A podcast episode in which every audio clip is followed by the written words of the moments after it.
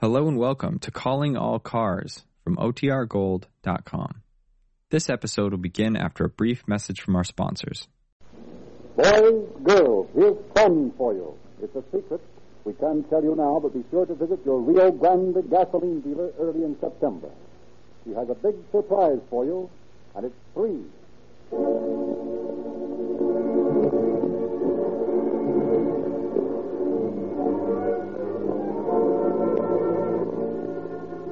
Calling All Cars, a copyrighted program created by the Rio Grande Oil Company. Los Angeles Police calling all cars, attention all cars. Special attention all Los Angeles County Sheriff's cars. Broadcast 91. Trace down all blonde girls missing in Los Angeles during the past 2 months. Information is needed to assist in identification of a torso found today in the Los Angeles River. That's all. Rolls and clips.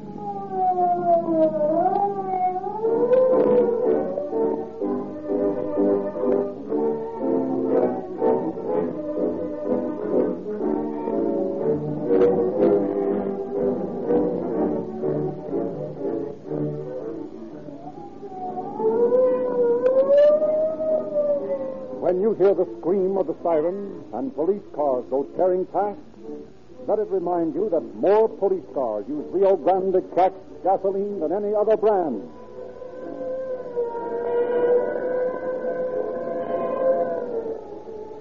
Fire! Fire! When the alarm sounds, when the huge fire trucks race through the streets, they are using Rio Grande Cracked, the gasoline that powers more fire engines than any other brand.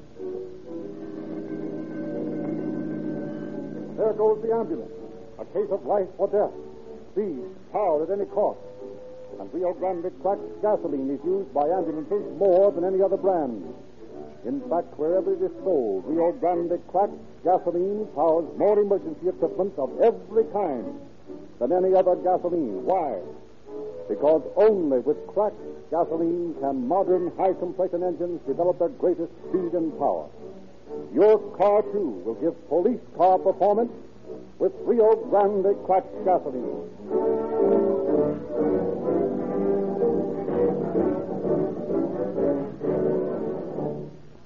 And now we are pleased to present Eugene Biscalou, Sheriff of Los Angeles County.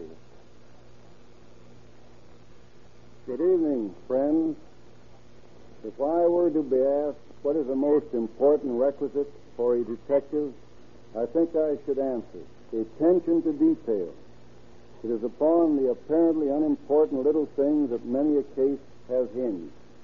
Those slight facts which the untrained eye will pass by as of no value, a slight smudge upon a coat which might be blood, the faint impression of a heel on the ground, the almost imperceptible mannerism of the speech of a suspect. From such things does important evidence often develop. Our men are trained never to overlook such details. When they investigate a case, nothing is too small nor insignificant to be considered unimportant. In the case you are about to hear, the criminal was diabolically clever. Our problem before we could even begin searching for the murderer was to discover the identity of the victim. The entire case depended from a single human hair, the only clue we had. And from that hair, we developed a case which resulted in the necessary identification, and from that, the eventual capture and conviction of the murderer. One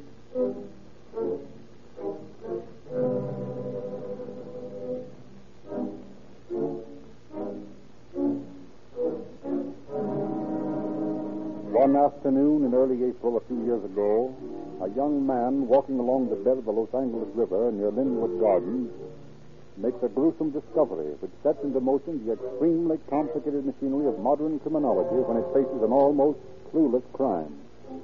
A few hours after the discovery, Captain William Bright, head of the county homicide detail, is in conference with Sheriff Biscalou.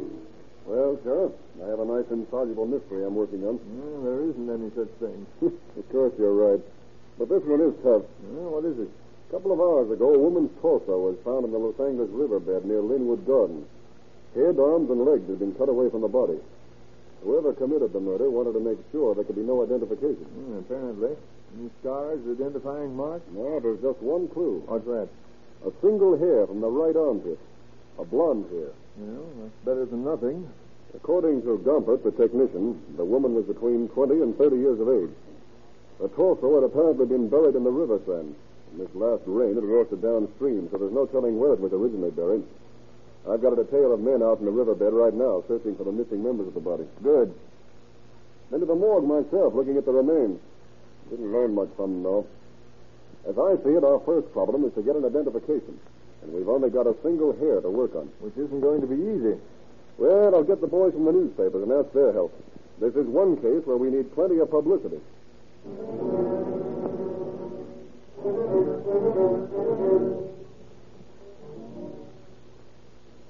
Well, that's the story, boys. As far as we've investigated, I've got a detail of men out in the riverbed now looking for the missing parts and also searching for the murder weapon. How's the damn beautiful, Bill? Go down to the morgue and take a look. Your guess is as good as mine. Makes a better story if you call her young and pretty, folks. Call her anything you like and play the story up as big as you can.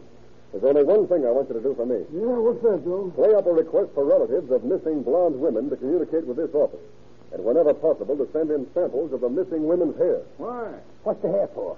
Well, this single hair we found on the torso is the only clue we have. And I'm convinced we can get a reasonable identification from that one hair.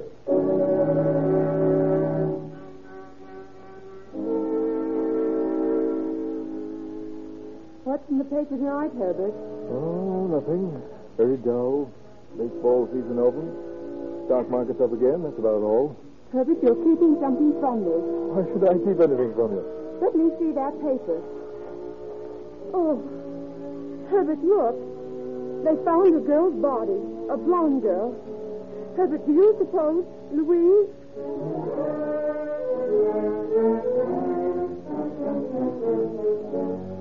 what's the idea? What are you packing your bags for? Did you see the night papers? Sure, what about it? They found an unidentified body of a blonde in the riverbed. So what? So this. My mother and dad have worried plenty about me since I ran away with you. But now they think I'm dead. I'm going home. Yeah, but Stella... I'm going back and face them. You can come with me or not, but I'm not going to cause them any more worry. After the evening papers carry the request for aid from the citizens, samples of blonde hair begin to pour into the sheriff's office. Frenzied parents throng to the morgue and try to identify the gruesome section of the mystery corpse. More than 300 samples of blonde hair are compared by criminologist Gompert with the hair from the torso. In 2 weeks, during which false clues are vainly pursued, 50 runaway girls are found by authorities or returned to their homes of their own volition. Day after day, the newspapers, cooperating to the limit, run the repeated requests for information regarding missing women. The imagination of the public is caught. Thousands of citizens turn amateur detective and swamp the sheriff's office with the reports of their findings. But as the weeks pass, that one identifying hair does not appear. Captain Bright and Captain Sensland recapitulate their problem. Well, to begin with, we've got the hair. That's a very important clue. Then the measurements of the body give us an idea of medium height. The coroner reports that the dissection was done by someone familiar with anatomy. Yes, that's right. Any reports of persons missing from doctors' families? Only 3, and all of them brunettes. Just look at this file. You think everyone in Los Angeles County was missing. Yes? Sorry to disturb you, Captain. There's a rather distressed citizen out here to see you. Well, something about the missing person case. I've tried to get him to talk, but he says he can't say a word to anybody but the boss. Well, you better take him up to Gene's office. Or maybe the governor would be better, but he might know something of that. You better send him in. Yes, sir. All right. The captain's here now. Thank you, sir. That'll do, Barnes. Well, what can I do for you? Are you sure you was the head man? Well, I am for this department, yes. Well, can I see you alone, please? Well, don't worry about Captain Sensland here. He can hear anything you can tell me. Now, what's your name? Elias Jonesport, Your Honor. I'm in search. Where do you live? Well, I just moved the other day. I used to live on East 45th, but now we didn't fix it. I'll start that new number old Jack. Well, I guess we can do without that for the present. What's troubling you? Well, sir, I overheard 2 fellas in the street talking something about them having found the body of an unidentified of a woman. Well, that's right. How does that affect you? Did you come here to tell us that you killed somebody? Oh, no. I didn't say that. I never took nobody. Of course I didn't. You don't think I come here if I done something like that, do you? How do we know you're not just a smart criminal trying to pull the wool over our eyes? Oh, I ain't. I swear I ain't. Now, look here, Mr. Captain. I never came here to fool nobody, no how. All I want is to find out about this here woman. All right, Jones Ford, don't get excited. I see now that I was mistaken. You couldn't be a murderer. Thank you, sir. Probably a bank robber. What's that? Never mind. Go ahead with your story. Well, Mr. Captain, it's like this. Rose had to go over to Queens for a couple of weeks to visit her. Rose? Who's Rose? My fiancée. I mean, she was my fiancée. You see, she had to go to Phoenix while she was away. Tom Marston wanted me to get out with her one night, and I goes along. I didn't know he was going to have girls along, too. And after I got there, they was with him. What could I do? You were helpless. That's right. Mr. Other Captain, I was helpless. And Rose found out about it when she got back, and now she disappeared. I can't find no place, sir. No, sir. And when I heard about some girl being found, I thought maybe when she was heartbroken, she's going out with some other guy, and he done killed her or something. Oh, kill me. I got a picture out here. This is the gal they found McKenna's like this. Here, don't you want to see?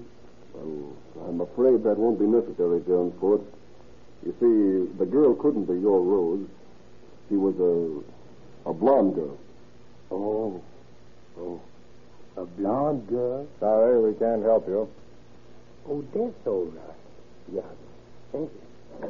You might give Rose's description to the fellow at the desk out there as you go by. We'll see if we can locate her. That would be good of you, sir. Thank you, sir. Poor guy. If I'd known he was that sensitive, I wouldn't have kidded him. He does seem to have taken it hard. Yeah, but that's not getting the case down. Yes?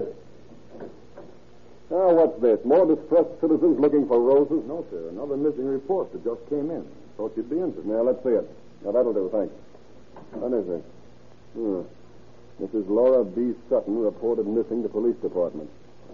A missing person's detail is checked and found... Hey, wait a minute. She's a blonde. She had a physician friend.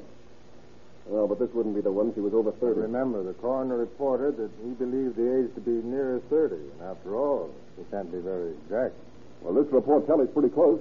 Closer than any of the others. Any hair samples sent in? No. What do you say we go out to this address? I've got a hunch this might be a lead.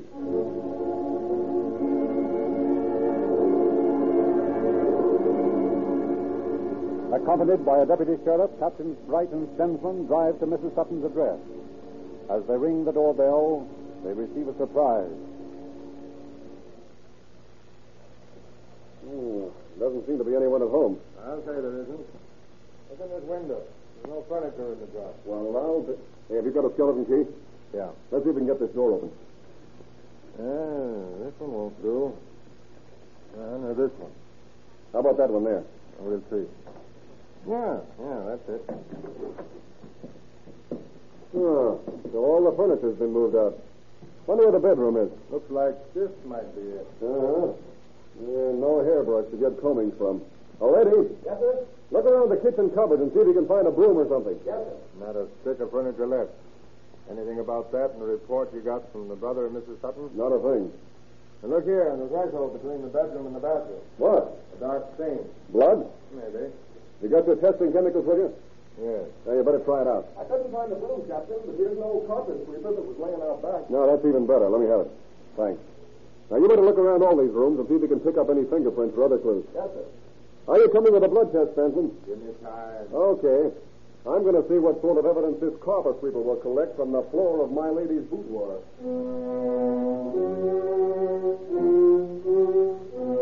A few hours later, S.B. Gompert, the sheriff's office technician, makes the report to Captains Bright and Sensland.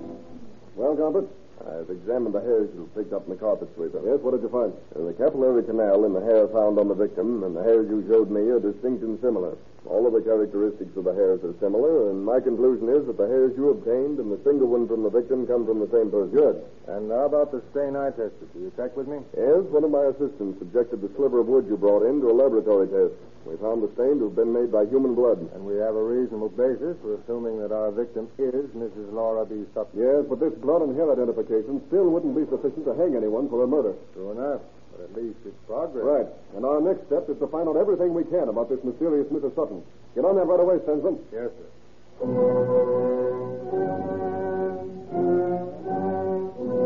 Carefully, the investigating officers delve into Mrs. Sutton's past.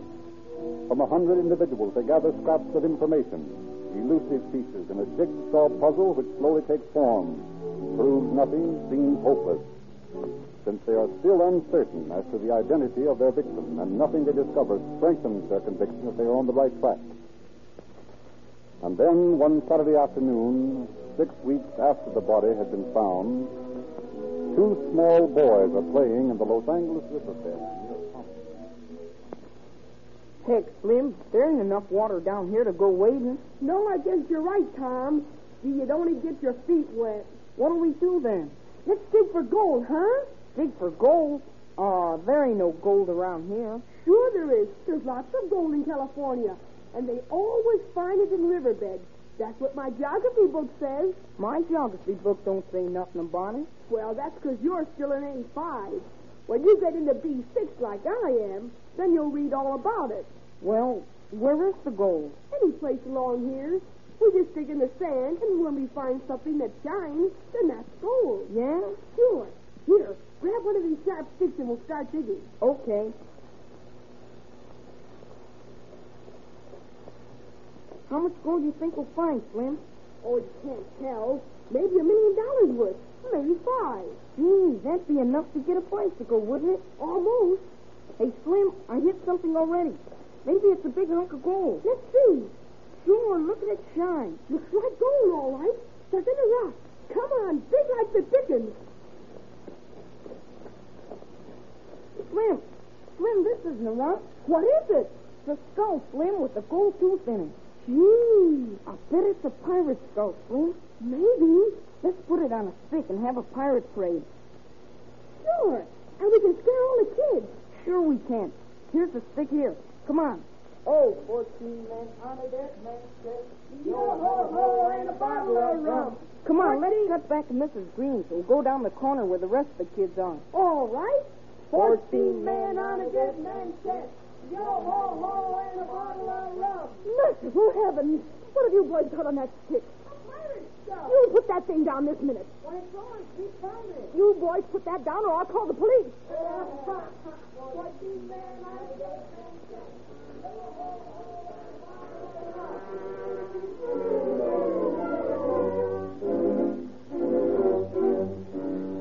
Mrs. Green calls the sheriff's office, and deputies quickly intercept the two boys and take their grinning skull away from them. A few hours later, Captain Bright and Dr. Wagner, the county autopsy surgeon, examine the grisly find in the county morgue. I've already made a charge of the thief. Noted the dental work. Good. If you let me have copies, I'll have my men check with every dentist in town. The copies will be ready in a few minutes. While you're waiting, I'd like to call your attention to a very interesting thing about this head. Yes? I'm convinced, Captain, that this head belongs on the unidentified torso we've had in here for 6 weeks. You are? Why? Because this skull fits perfectly on our headless torso. It does? Yes, sir. And the marks made by the cutting instruments match on the top vertebra of the torso and on the skull. In that case, we may not have to canvass all the dentists in Los Angeles. We'll begin with the dentist who worked on the teeth of Mrs. Laura Sutton.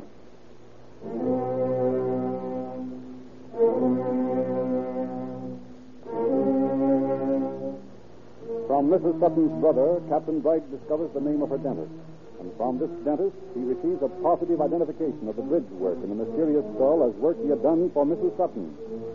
While deputies intensify their search for the other missing members of Mrs. Sutton's body, Benson and Bright plan their next move. Well, Simpson, point one of our job has been accomplished. We've identified the body. Right. Now all we've got to do is find the murderer. Looks like we've got a pretty nice list of suspects to start on. Let's begin with this taxi driver. What's his name? Walter Black. He roomed above Mrs. Sutton's garage. You questioned him. Do you think there was anything between them? I don't know. He seemed to have a pretty clear conscience. He last saw on March 28th, 6 days before the body was found. You'd better put him down for a little more questioning. Okay. Who's next? This Dr. Westlake. He claims to have a bill of sale for Mrs. Sutton's furniture. Yes, he's the guy who moved all her furniture out of the house after she disappeared. That looks bare in the face of it. Woman disappears, man empties house. Mark him suspect. Right. And there's Mrs. Sutton's sister. And we better talk to Sutton himself. According to information I received, Mrs. Sutton was dunning him for alimony. Very well. Now we've got a nice piece of work cut out for ourselves. Several suspects, but I wonder about the motive.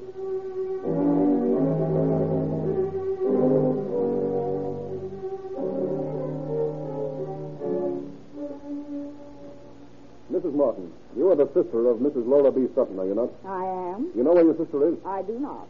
We have reason to believe that your sister was murdered. Do you? You knew she was missing, did you not? No, I didn't. Mrs. Martin, did you murder your sister? Of course not. Did Mr. Sutton murder her? Oh, I'm sure he wouldn't do that. Have you any idea who did it? You might talk to Walter Black, that taxi driver who lived near her. You mean lived over the garage? Well, have it any way you like, but talk to Walter Black. He was sweet on her. He thought he was going to marry her someday. I tell you, it ain't so. It's a lie. I was just a boarder at Mrs. Sutton. I lived there for 2 years. Slipped in the room over the garage and took my meals with Mrs. Sutton in the house. When did you last see Mrs. Sutton? Well, on the night of March 28th, I seen the lights in her room.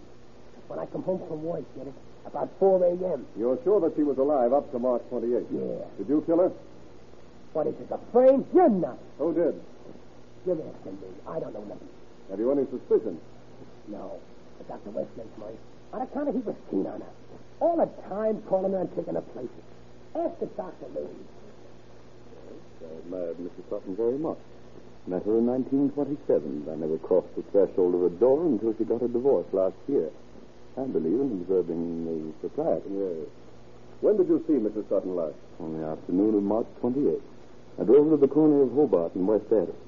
She said she was going to get a streetcar to the station, take a train to Ventura, try to get some back alimony out of her house. Why did you take Mrs. Sutton's furniture out of her house? I had a bill of sale for it. She sold the furniture to me. What is that bill of sale? I don't know. I must have lost it. Dr. Westlake, did you kill Mrs. Sutton? No, of course not. Who did? I don't know. Do you know anyone who might know? Well, the former husband. She was trying to get back alimony from him. Maybe he... Why, it's ridiculous. I don't know a thing about Laura. I haven't seen her since we were divorced a year ago. No, I did not kill her. Why should I want to kill her? I had nothing against her. Our life together was over. However, she chose to live her life with her own business. Well, Simpson, what do you think of the fish we caught in our net? Yeah, a nice bunch. But they're all pretty clear, excepting one. Who's that? This Dr. Westlake. He protests too much. I think you're right. You want to make a bet about him? What? I'll bet you he'll hang himself. All he needs is enough rope.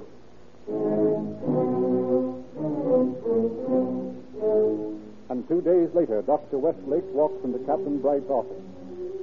Well, Dr. Westlake, what brings you back? Captain, I've got some very important information for you. What's that? Information that seems to prove that Mrs. Sutton is not dead. Well, what is it? This letter here. Let me see. My dear, what did you do with the furniture and the birdies? It's stored where? Is Mr. Black still in town, and what shift is he working? Please answer these questions in any of the personal columns. We'll see you soon. Signed, LBS. Where'd you get this? This morning. Mrs. Sutton, all right. Oh, well, that's very interesting. What do you make of it, Simpson? Well, she must be hiding someplace. Yeah, that'll be my guess. Well, what shall I do about it? Well, follow the directions, by all means. Put the advertisement in the personal columns answering her questions, and ask her to get in touch with you. As soon as you hear from her, let us know. Very well, I'll do that. I felt sure you'd know what to advise, Captain. Of course, Dr. Westlake. We're glad to be of assistance. Good day, Captain. Good day, Doctor. I guess he isn't using up the rope. I'll see. Why, that old buzzard has got a guilty conscience that sticks out all over him. He must think we're correspondence school dicks to bring in a piece of tripe like that typewritten birdie note and expect us to fall for it. If Mrs. Sutton's alive, then I'm really that headless falsehood. Now, look, Simpson. I want you to get a couple of good men working on Westlake, dig into his private affairs and see what you can get on him, and work fast. Yes, sir. I'll get on it right away.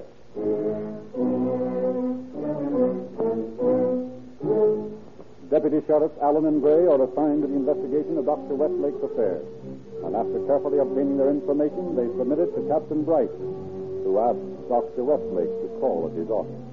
Thanks for coming down, Doctor. Not at all. I'm glad to help in any way I can. Yes, I'm sure you are. Tell me, did you receive an answer to that ad you put in the personal column? No, I didn't. That's strange. Possibly Mrs. Sutton had gone out of town. Perhaps. I'm sure I can't understand why she should send me the note and then fail to answer me. No, it's all quite mysterious. By the way, Doctor, there are some other mysterious things which have come to our attention we'd like to ask you about. Of course. We understand that you had a joint bank account with Mrs. Sutton. Is that correct? Yes. That account at one time held $700. How much of that money did you deposit, Doctor? Why, I don't remember exactly. Isn't it true, Doctor, that you only deposited less than $100 of that amount? I really don't know. I don't remember. Yet we've discovered that almost all of that money was withdrawn by you, Doctor. Well, that's perfectly all right. It was a joint account. Yes, but it was Mrs. Sutton's money. Well, you see, I can explain that. It's really very simple. It was this way. I drew that money for various of Mrs. Sutton's expenses. You drew it for her expenses. Why didn't you draw her own money? Well, she was trying to get alimony from her husband, so she wanted to conceal her assets. Oh, I see. That's a very ingenious scheme. Yes, and Mrs. Sutton is a smart woman. I imagine so. Then there's a matter of a deed, Doctor. What about that? What deed? That deed to a lot in Westwood. I don't know anything about any deed. Don't you? Here, look at this. Refresh your memory. This deed was made out to you by Mrs. Sutton. Oh. Oh, yes. I had forgotten all about it. So soon? Yet this deed was only recorded the day before Mrs. Sutton's body was found. What are you driving at? What do you mean? Nothing. Nothing to get excited about. That deed was part of Mrs. Sutton's scheme to conceal assets. That lot was, well, we were going to be married. We were going to build our home on that lot. I see. Then there's the matter of these 4 shares of stock belonging to Mrs. Sutton on which you borrowed money since her disappearance. What about them? What do you mean, what about them? How could Mrs. Sutton have signed them after we found her body in the riverbed? You didn't find her body. She isn't dead. Apparently not, since she signed these. How did you manage it, Doctor? I didn't manage anything. She signed those shares of stock. How? Well, I had to borrow money on them for some business of ours, and the bank said they had to have her endorsement. I sent the shares to Holbrook, Arizona. Why? Well, she had some friends in Fallbrook, and I thought she might be there. Was she? Apparently. The shares came back from Holbrook a few days later, and they were signed. And then she was in Fallbrook? Yes, I guess so. You're getting a little mixed up, Doctor. You've been talking about Holbrook, Arizona, and then calling it Fallbrook. Just what do you mean? Holbrook, yes, that's the name of the place. No wonder I'm getting mixed up with all these silly questions. You were a little mixed up when you signed those shares of stock, weren't you, Doctor? What do you mean? I mean they're forgeries, very bad forgeries of Mrs. Sutton's handwriting, executed by yourself. No, that's all wrong. I've been acting in good faith. I wouldn't forge her signature. It's our belief you'd do a lot more. It's our belief that you murdered Mrs. Sutton. No, I didn't. I swear I didn't. You first obtained all her property, and then you did away with her. You murdered her and dissected the body in her house and then dumped it into the Los Angeles River. No. Well, that's our reconstruction, and we're submitting the evidence tomorrow, asking the grand jury to charge you with murder. You can't do this to me. I'm going to get help. I'm going to get an attorney. You can't railroad me. Wait a minute. Not so fast. You're not going anyplace. What? What do you mean? You're staying right here until the grand jury returns a true bill. We're holding you on a charge of suspicion of murder. The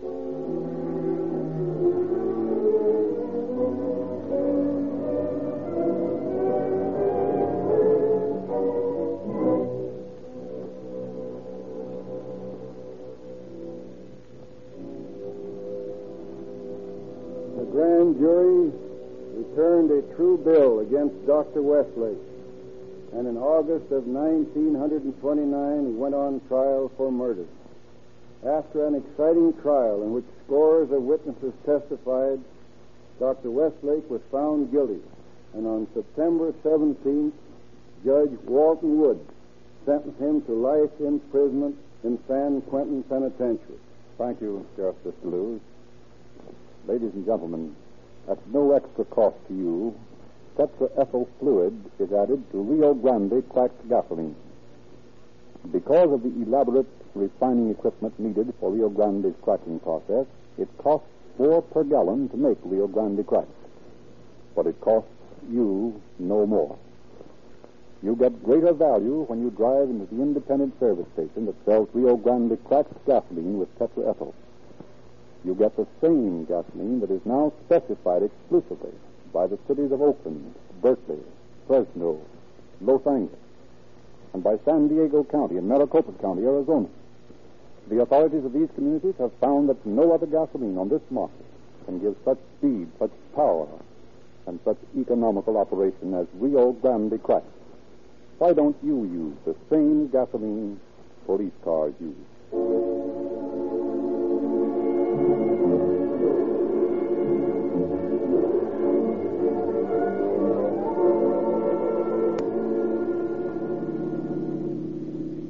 Los Angeles Police calling all cars, attention all cars. The cancellation broadcast 91. Regarding an unidentified torso. The body has been identified and the murderer is now in custody. That's all. Rolls and clerks.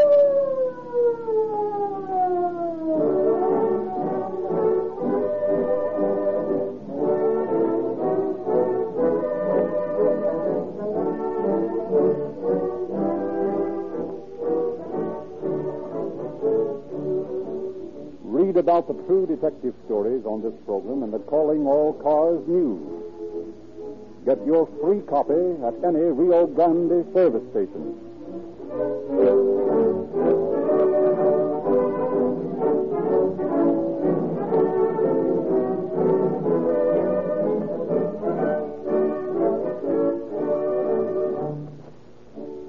This is your narrator, Frederick Lindsley, bidding you good night for the Rio Grande Oil Company.